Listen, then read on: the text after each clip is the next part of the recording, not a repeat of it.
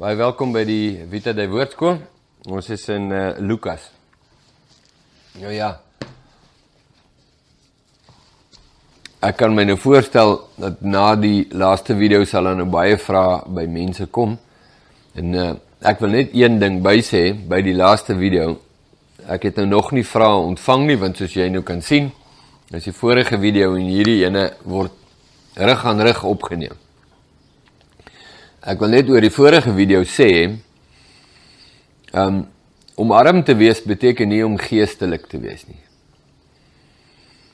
Maar om arm te wees uh omdat ek gehoorsaam is aan Jesus, is 'n eer. Nou wil ek dit weer net sê, jy dit net hoor. Daar's baie gelowiges wat arm is omdat hulle aan Jesus gehoorsaam is. En dit het hulle gelei na 'n plek waar hulle gestroop is van alles.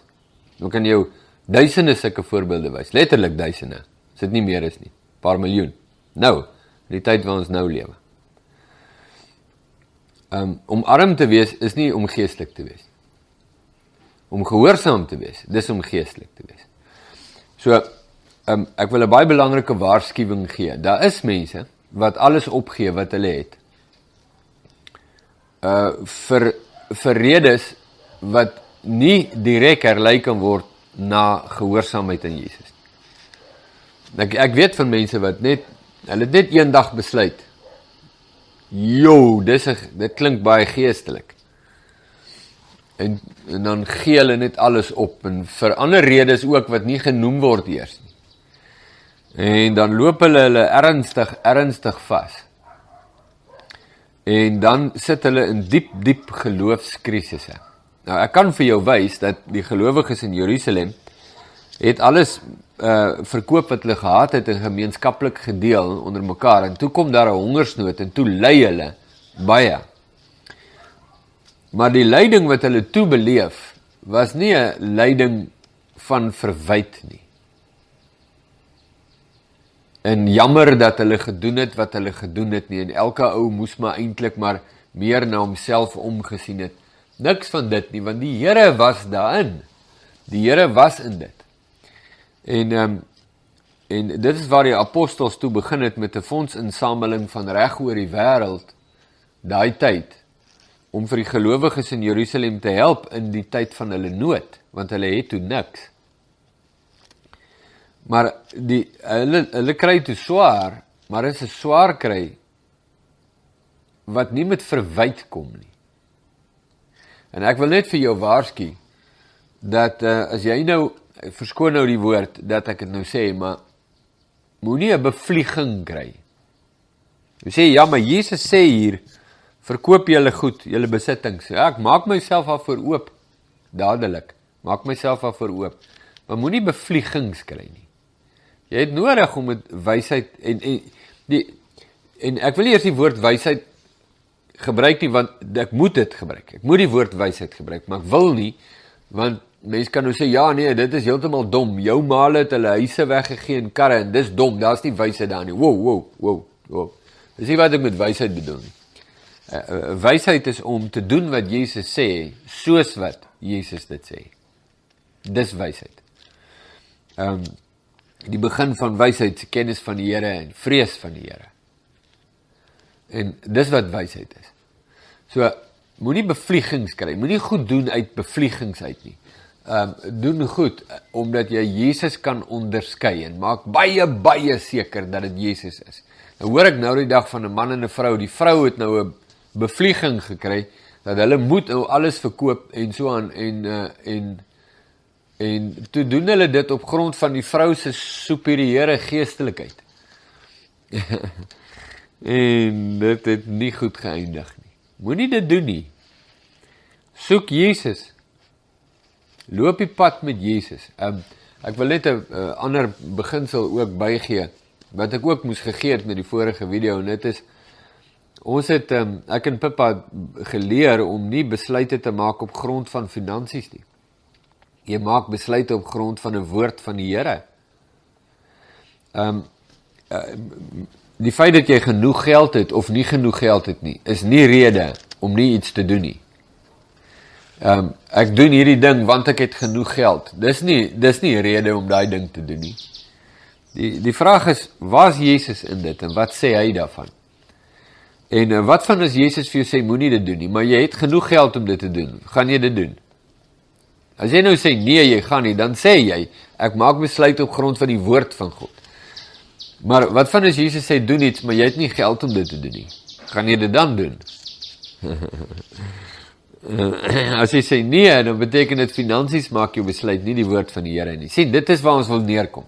Ons wil by die plek kom waar ons sê Here, ons sal U volg. Uh en en die Here het ons deeglik getoets daarop en ons gestuur na na plekke toe waar daar net nie finansies was nie. En ek het 'n gesin, ek het 'n vrou en drie kinders wat onderhou moet word.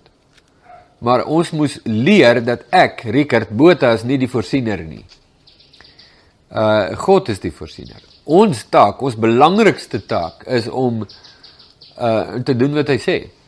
En en as ek my sou bevind in 'n situasie waar daar nie genoeg finansies is nie, ek sal enigiets doen. Enigiets doen. Ek sal vloere vee. Ek sal vragmotors bestuur. Uh ek sal doen wat ook al die Here vir my oopmaak om te doen, wat dit ook al is.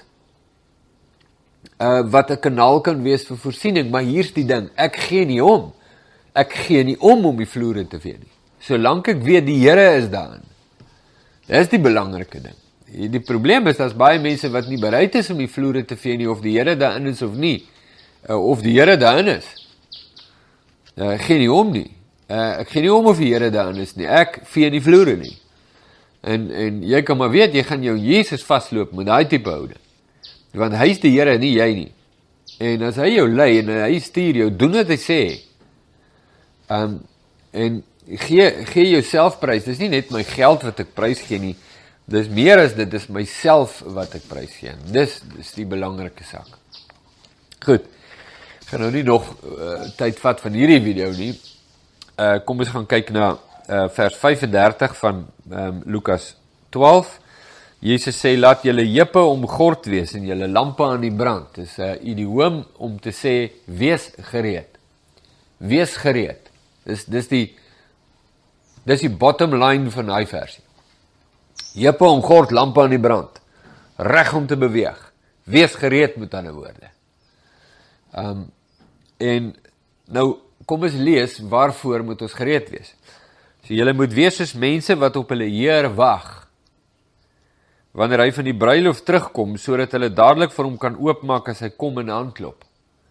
So Jesus gebruik 'n voorbeeld. Hy sê Hy sê soos hierdie mense, hulle hulle wag daar, hulle meester is weg. Hy's nou in hierdie voorbeeld is hy nou by 'n bruilof. Hy kan op 'n sakebesoek gewees het, maak nie saakie, maar hy's nie daar nie, hy's weg en hy kan enige oomblik terugkom, maar wanneer hy terugkom, dan moet dinge reg wees hier, nê. Nee. So en hulle hulle wag vir hom, alles is reg, skoon, reg, als hy kan enige, hulle weet nie wanneer, hulle het nie telefoon, hulle kan nie bel nie. Hulle weet nie wanneer nie, maar as hy nou hier stop, dan is ontmoet hulle hom by die deur en hulle is hulle is gereed. So dis 'n dis 'n voorbeeld wat hierdie mense met wie Jesus praat baie baie duidelik en pragtig kan verstaan. Hulle het nie probleem daarmee nie. Gelukkig is daardie diensknegte vers 37 vir wie die Here wakker sal vind as hy kom. Verwaar ek sê vir julle hy sal hom omgord en hulle aan tafel laat gaan en hulle kom bedien. Nou, Dis 'n geweldige vers dat die Heer bedien hulle. Nou hierdie vers, hierdie gedeelte wat ons hier lees, het uh, het eskatologiese waarde. Eskatologies beteken eindtyd, die studie van die eindtye. Wanneer Jesus sal terugkom. So Jesus praat spesifiek hiervan. Hy praat van 'n gereedheid onder die disippels want hulle Here gaan terugkom. So wees gereed. Wat ook al jy doen in hierdie lewe, moenie dink dat hierdie lewe is permanent nie. Hy is nie. Dis 'n geweldige tydelike reëling en dis die punt wat uit die vorige gedeeltes ook uitkom. Um is dat Jesus sê kry jou fokus reg. Soek eers die koninkryk van God. Waar jou hart is, daar waar jou skat is, sal jou hart wees. Kry jou hart op die regte plek. hierdie lewe met alles wat jy het, jy gaan alles verloor, broer. Jy gaan alles verloor. En jou kinders gaan alles verloor. Jy niemand stap met die skatte wat hulle hier gealmal gemeer het hier uit nie. En hulle gaan dit verloor op verskillende maniere, maar maakie saak hoe nie hulle gaan 100% gaan jy alles verloor. Nou jy kan dit verloor deur deur misdaad, jy kan dit verloor deur onstabiele politiekery, jy kan dit verloor deur die onstabiliteit van die ekonomiese markte in die wêreld. Maar maar al behou jy dit deur daai dinge, die dag dat jy jou asem uitblaas, vat jy nie 1 halwe sent met jou saam nie. Niks. Nul. Nie 'n teelepel nie. Niks nie. Nie eers 'n 'n 'n honderdste van 'n Bitcoin kan jy saamvat nie. En dan tel wat jy gehaat het niks nie. En as wat jy gehaat het al is wat jy gehaat het is jy die armste wese in die heelal. As die enigste ding wat jy gehad het, was jou skatte in die bank en nou stap jy uit dit uit en daar stap jy en daar los jy alles wat jy gehad het wat waarde was, los jy agter en daar staan jy kaal en gestroop voor God. Jy het niks. Sê Jesus sê luister, As jy aardse skatte het, wonderlik en gaaf, maar maar ek sê net vir julle, dis meer 'n meelsteen om jou nek as wat jy dink. Dis 'n gevaarlike situasie. Ehm um, maar kry jou skat op die regte plek. Want as jy hier uitstap en jy los alles hier, dat jy voor God kan staan 'n ryk man en dit word nie bereken in rande en sente of bitcoins of meubels of aandele of eiendom nie. En En dis 'n ontsettende liefdevolle ding vir Jesus om vir mense te sê want die punt is jy meneer of mevrou gaan daar wees. Dit dit kan wees voor hierdie week eindig. Dit kan wees oor 30 jaar of oor 50 jaar of wanneer dit ook al is, maar die die feit van die saak is dit is jy. Dit gaan wees. Jy gaan dit beleef. En die feit dat jy dit nie nou beleef nie beteken nie dit gaan nie gebeur nie. Dis 'n absolute feit. Dit gaan gebeur wees gereed. Nou dis so kosbaar om 'n wederkomsverwagting te kan hê van Jesus wat terugkom want dit is 'n voldonge feit. Hy gaan terugkom, ons weet net nie wanneer nie. Maar maar ons sê dit op twee maniere. Want dit beteken so baie vir my. En ons sal sê uh wees gereed vir wanneer Jesus sal terugkom of wanneer jy jou asem gaan uitblaas wat ook al eerste gaan wees, maar beide van daardie dinge is voldonge feite. En jy gaan voor Jesus staan, wees gereed. Weet jy wanneer? Weet jy wanneer Jesus terugkom? Nee. Kan dit wees uh kan dit wees vanmiddag? Dit kan. Kan dit wees binne in jou eie lewenstyd? Dit kan. Kan dit eers wees oor 100 jaar of so? Ja, dit kan. Ons weet nie. Ons weet dit kan enige oomblik wees, maar dit gaan wees. Hoe weet ons dit? Want Jesus waarborg dit. En ons weet dat Jesus is wie hy gesê het is. Ehm uh, maar die ander deel is net so waar. Of Jesus nou terugkom en of jy nou jou asem uitblaas wat ook al eers is, jy gaan jou asem uitblaas. En jy weet, ek kry elke nou dan kry ek e-posse van mense wat sê my pa is oorlede of my man is oorlede en hulle het hy het so gereeld jou YouTube kanaal kyk. Mense wat nou besig is om te kyk soos wat ek nou praat hier op hierdie video. En dan hoor jy rukkie later hulle het hulle is nie meer hier nie, hulle het oorgegaan na die ewigheid, van die tydelike na die ewige. Dis so 'n voldonge feit. Jesus se waarskuwing is so aktueel. Hy sê wees gereed. Nou, jy weet om dit nie op agters laat nie. Is net so Ag ek weet nie, as mense dit wil plat sê, dan sou jy sê dit is so 'n stupid ding. Dit is so 'n dom ding om te doen om nie op afstand. Gelukkig is daar die diensknegte vir wie die Here wakker sal vind, wat wakker is in hulle harte. En nie nie toegelaat het dat hulle uh, uh dat hulle deur die wêreld se lullabies, se slaap se wiegeliedere van geld en goederes en valse sekuriteite en weet jy wat alles nie, dis net 'n oneindige repertoire van wiegeliedere wat die wêreld sing en die gelowiges aan die slaap kry en hulle insis in die dood in. Gelukkig is daar die diensknegte vir wie hulle Heer wakker vind. Wakker, helder wakker in hulle harte. Fokus reg, harte op die regte plek, skat op die regte plek. Tjoe. Ehm um, en, en dan bedien uh, ja, ekskuus, dis wat ek wou by uitkom. Ek wou sê uh en dan is daar hierdie baie kosbare ding dat met die finale wederkoms van Jesus die wederkoms so wanneer ek my asem uitblaas wat ook al eerste is. Maar dan beleef die gelowiges 'n ontvangs by hulle Vader in die hemel waar God hulle bedien. Nou dit is geweldig, geweldig groot want want dis God. En hy bedien jou nie omdat jy uh, op gelyke voet is met hom nie.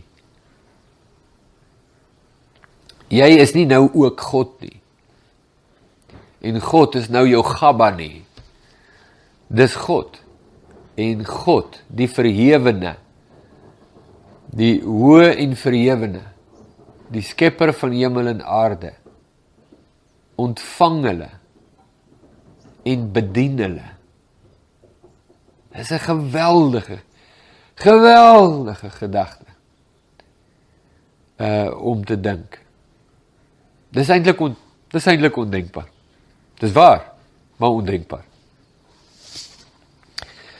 En as hy in die tweede of in die derde nag waar kom en dit so vind, gelukkig is daar die diensnegte. Maar weet dit, as die huisheer geweet het en watter uur die dief sou kom,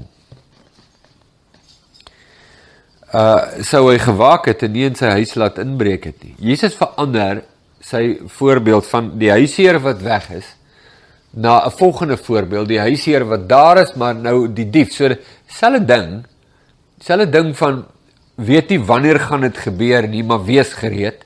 So vir die diensknegte weet nie wanneer kom die Here nie, maar wees gereed. Of die huisheer wat nie weet wanneer gaan daar ingebreek word nie, maar wees gereed. Dis die punt. Ehm um, vers 40 moet julle dan ook gereed wees omdat die seun van die mens kom op 'n uur dat julle dit nie verwag nie. Ehm um, die seun van die mens kom op 'n uur wat is dit nie verwag nie. Kyk, Daar is sekere tye in ons lewens wat ons verwag dat die seun van die mens sal kom. Ons verwag dit want alles dui daarna toe. Sê nou maar COVID wêreldoorlog is hierdie wêreldoorlog 3 hierdie storie tussen Oekraïne en Rusland. En so en en weet alles is so so donker en ja nee dit lyk vir my ons gaan nou na die einde van die wêreld toe. Dis wanneer ons dit verwag. Jesus sê Die seun van die mens kom wanneer jy dit nie verwag nie. ja, net iets om op te let sê. Wat sou wat sou omstandighede wees wat mense nou nie is wanneer alles net goed gaan en alles is great en weet daar's sekuriteite en alles en dit is net wonderlik en en skielik stop alles. Hier wat jy dit nie verwag nie. Net sommer iets wat jy bietjie oor kan besin daai. Vers 41. Toe sê Petrus vir hom: "Here, vertel U hierdie gelykenis vir ons of ook vir almal?" En die Here antwoord: "Wie is dan die getroue en verstandige bestuurder wat die Here oor sy diensvolk sal aanstel om hulle rantsoen op die tyd te gee? Gelukkig is daar 'n diensneg vir wie sy Here sy hom so besig sal vind as hy kom. Waarlik ek sê vir julle, hy sal hom oor al sy besittings aanstel. Maar as daardie diensneg in sy hart sê: "My Here, tel hom om te kom," en hy die diensknegte en diensmagte begin slaan en begin eet en drink en dronk word, dan sal die Here van daardie diensknegt kom op 'n dag dat hy dit nie verwag nie en op 'n uur dat hy dit nie weet nie en sal hom pynig en hom 'n deelgenoot maak van die ontroues. Ja. Ons praat van 'n diensknegt van die Here. Uh, Jesus uh, die um, Petrus vra vir hom praat praat hy met ons, die disippels of sommer met met almal en Jesus sê vir hom in in soveel woorde, ek praat met julle. Ek praat met julle die disippels. En uh, is dit nie interessant nie dat Jesus sê julle wat disippels is, wees getrou in wat julle gegee word. Want as julle dit nalat, mag jy jou in 'n heeltemal 'n ander situasie bevind wanneer die seun van die mens kom. En uh En uh, Paulus het presies dieselfde gesê. Hy sê ek is 'n apostel nie uh, vrywillig nie. Ek is 'n apostel omdat die dwang my opgelê is en wee my as ek nie doen wat God my geroep het om te doen nie. Wee my. Waar kom hierdie wee my van Paulus vandaan in daardie woorde? Kom hier, die waarskynlik uit hierdie einste woorde van Jesus. Dat jy net weet, maar jy's geroep om die werk van God te doen. Jy's geroep as 'n disipel. Jy's geroep as 'n disipel. Bly by Jesus. Wees wakker, hou jou hart wakker. Moenie toelaat dat jy insluimer deur die wigieliedere van die wêreld nie. Wees wakker. Anders dan mag jy jou aan die verkeerde kant van God bevind. Dis natuurlike uitspraak wat baie ouens se teologie ernstig omkrap. Maar daar het ons dit. Tipies Jesus om dinge te sê wat ons kywe die mekaar krap. Maar hy en net hy alleen het die woorde van gees en lewe.